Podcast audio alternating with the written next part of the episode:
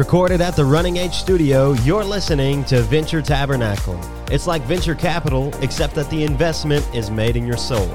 This is where America hangs out to talk about anything and everything from a biblical perspective. I'm your host, Ty Hervey. Join me as we learn to view the world through the objective lens of the Bible.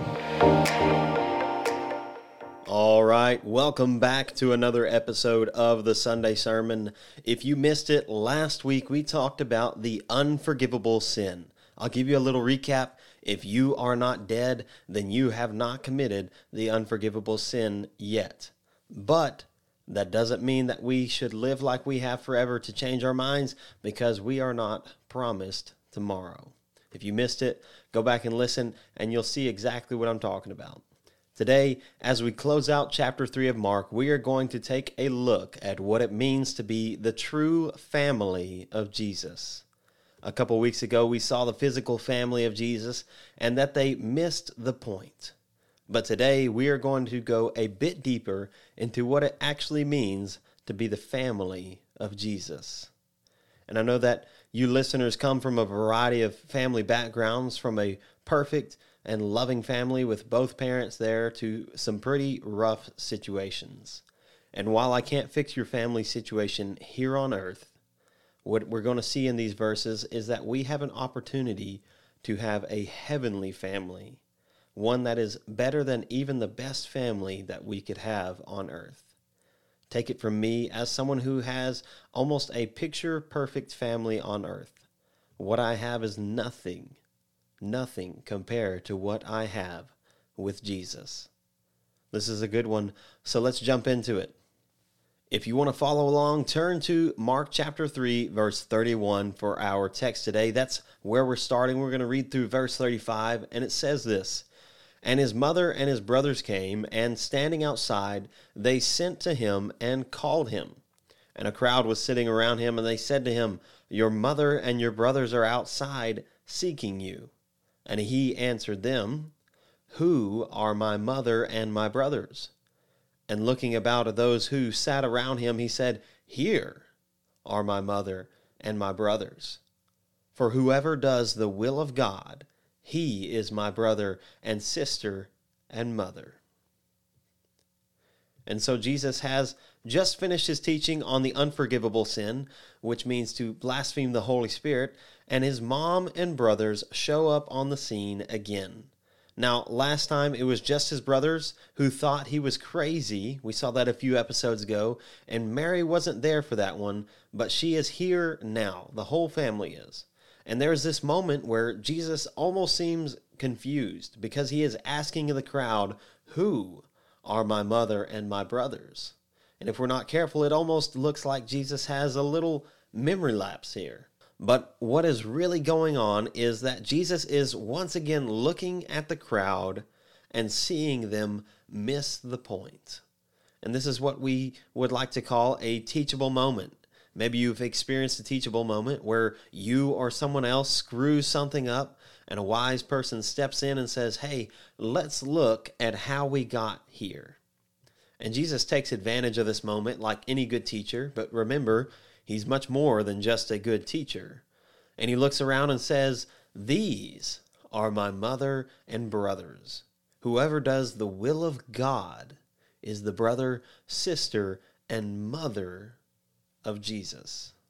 And that phrase, anyone who does God's will, is important because it signifies that that person believes in Jesus and has put their faith in him for salvation.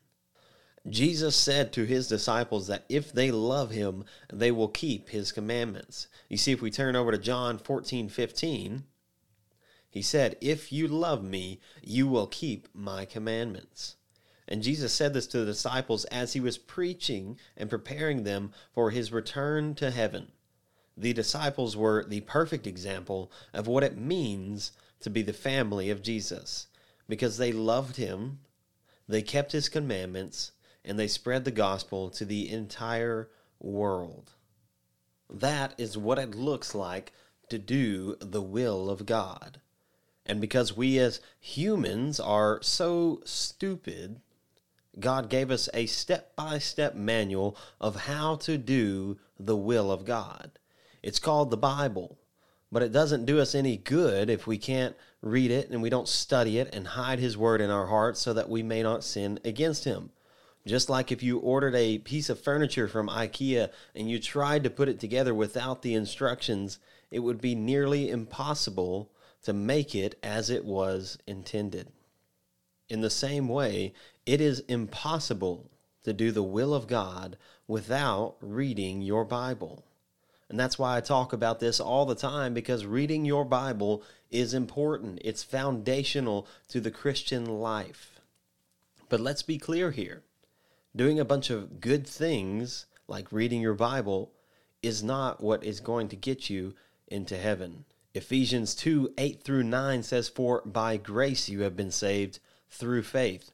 And this is not your own doing, it is the gift of God, not a result of works, so that no one may boast. Salvation and a relationship with God is a gift that we receive by having faith in Jesus Christ. And the things that we do are a side effect of our identity and this faith. And that's why Jesus said that whoever does the will of God is my brother, is my sister, is my mother. And I want to close, if we will, with a 30,000 foot view of what exactly it looks like to belong to the family of Jesus. And this is a little bit of a departure from our normal format, but I want to describe to you what it looks like and give you some Bible verses that you can maybe go look up on your own to see what it looks like to have a perfect family in God. Number one is that God is your father if you're a Christian. And he's a father who hears our prayers. We see evidence for that in Matthew 6 6. He is a father who provides for our basic needs. We see that in Matthew 6 11 and 6 30 through 33, and then 7 11. He is a father who forgives our sins. That's in Matthew 6 12. A father who delivers us from the evil one and temptation. That's in Matthew 6 13. On top of God as our father, we gain Jesus as our brother. And he is a brother who is proud to call us his brother. We see evidence for that in Hebrews 2 11 through 12. He is a brother who was made like us. He was fully human and therefore can be our perfect high priest. We see evidence for that in Hebrews 2 17 through 18 and 4 14 through 16. And he is a brother who lives today, even still, to make intercession for us, to plead on our behalf. We see that in Hebrews 7:25 and Romans 8:34.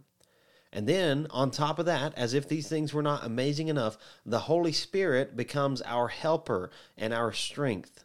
And he is a helper who also makes intercession for us, just like Jesus Christ does. We see evidence for that in Romans 8 26 and 27. He is a helper who enables us, who is the only reason that we can put on the life of a Christian person. We see evidence for that in Romans 8, 12, and 13. He is a helper who gives a childlike love into our hearts for God so that we can reciprocate in a familial relationship with the Creator. We see evidence for that in Romans 8, 15, and Galatians 4, 6. And those are just a few of the blessings and the things that we gain when we enter into the family of heaven by way of relationship with Jesus Christ. And not only do we gain this spiritual family, we also gain a physical family that intercedes in the kingdom here on earth we gain every other person who is a Christian, who belongs to the fellowship of Jesus, as a brother, a sister, a mother, a part of our actual family here on earth. So the member of every church is a member of your family if you're a member of God's family. And so you may come from a variety of family backgrounds. And I know that some people listening to this will have a better family here on earth than others.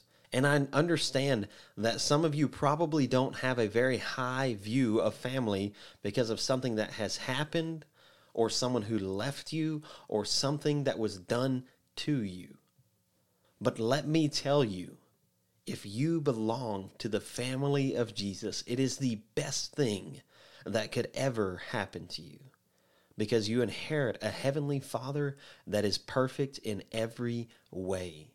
And he loves you unconditionally. He is a father who will never leave or forsake you. And speaking as someone who is a member of that family, there is nothing I would love more than for everyone I meet to join that family and experience the goodness of it. It's not perfect and it's messy at times, but the father of the family is perfect and he makes it worth it. And if you're here and maybe you're thinking that you don't belong to the family of Jesus, it's really quite simple to join. You don't have to have your life in order first. That actually happens after the fact. The Bible says, believe and repent and you will be saved. You can do that today. And that marks the end of this episode of the Venture Tabernacle podcast. Thank you so much for tuning in and listening. We'll be back with chapter four of the Gospel according to Mark next week, starting out strong. So make sure to tune in. If you got value out of this, please invite your friends to listen to this podcast and leave us a five star rating wherever you listen. Until next week.